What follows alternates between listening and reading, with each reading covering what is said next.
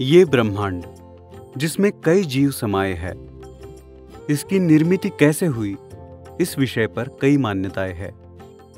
परंतु मानते हैं कि इसका निर्माण ब्रह्मा देव ने किया था, और इसमें रहने वाले जीवों की रक्षा भगवान विष्णु करते हैं।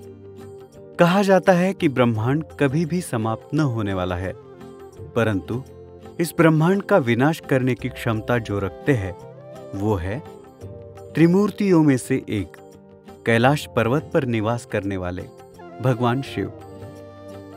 भगवान शिव को हिंदू धर्म के मुख्य देवताओं में से एक माना जाता है।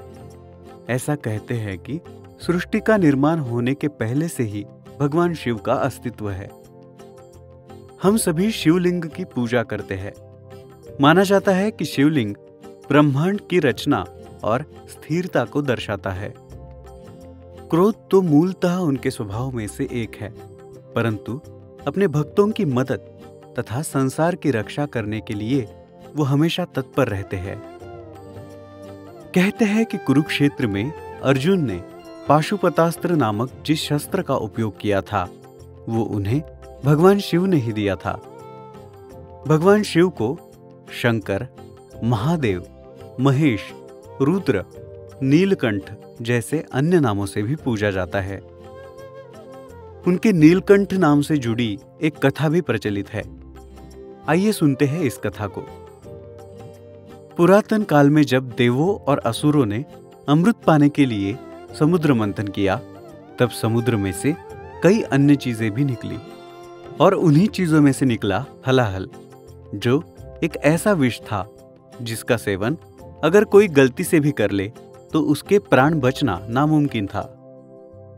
हलाहल से देवों और असुरों दोनों को खतरा था, इसलिए भगवान शिव ने पूरे विष को पी लिया, जिसके अतिरिक्त प्रभाव के कारण उनका कंठ नीले रंग का हो गया, और इसी वजह से उन्हें नीलकंठ के नाम से जाना जाता है। केवल मनुष्य और देवगण ही नहीं, बल्कि रावण जैसे कई दानव भी उनके निस्सिम भक्त थे। उनके भोले स्वभाव का फ़ायदा उठाकर कई दानवों ने उनसे वरदान पाकर हाहाकार मचाने की कोशिश की और इस कारण उन्हें भोलेनाथ भी कहते हैं।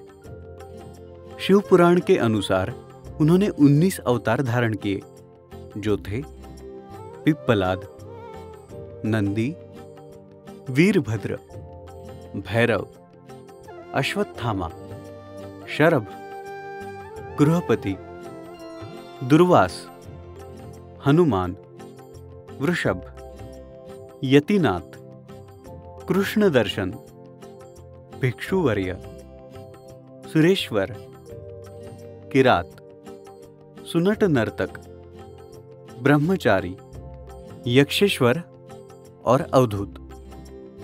माँ गंगा का पृथ्वी पर आने का मार्ग भी भगवान शिव से जुड़ा है, जिससे जुड़ी एक कथा भी प्रचलित है। एक बार राजा भगीरथ ने माँ गंगा की कड़ी तपस्या की और उनसे पृथ्वी पर अवतरित होने की प्रार्थना की, जिससे उनके पूर्वजों को शांति मिल सके। परंतु अगर माँ गंगा पृथ्वी पर आती है तो उनके प्रवाह से पृथ्वी पर बाढ़ की परिस्थिति निर्माण हो जाती। इस संकट से पृथ्वी को बचाने के लिए भगवान शिव ने अपने जटाओं में माँ गंगा के पानी को समा लिया। और उसका प्रवाह नियमित कर उन्हें पृथ्वी पर लाया, जिससे राजा के पूर्वजों की आत्मा को भी शांति मिल गई और पृथ्वी पर रहने वाले जीवों को कोई नुकसान नहीं हुआ। और इसी कारण अगर हम उनकी प्रतिमा देखें तो उनके जटाओं से गंगा बहती दिखती है। ऐसे ही भोलेनाथ हम सभी की रक्षा करे तथा उनके आशीर्वाद सदा हमारे साथ बने रहे।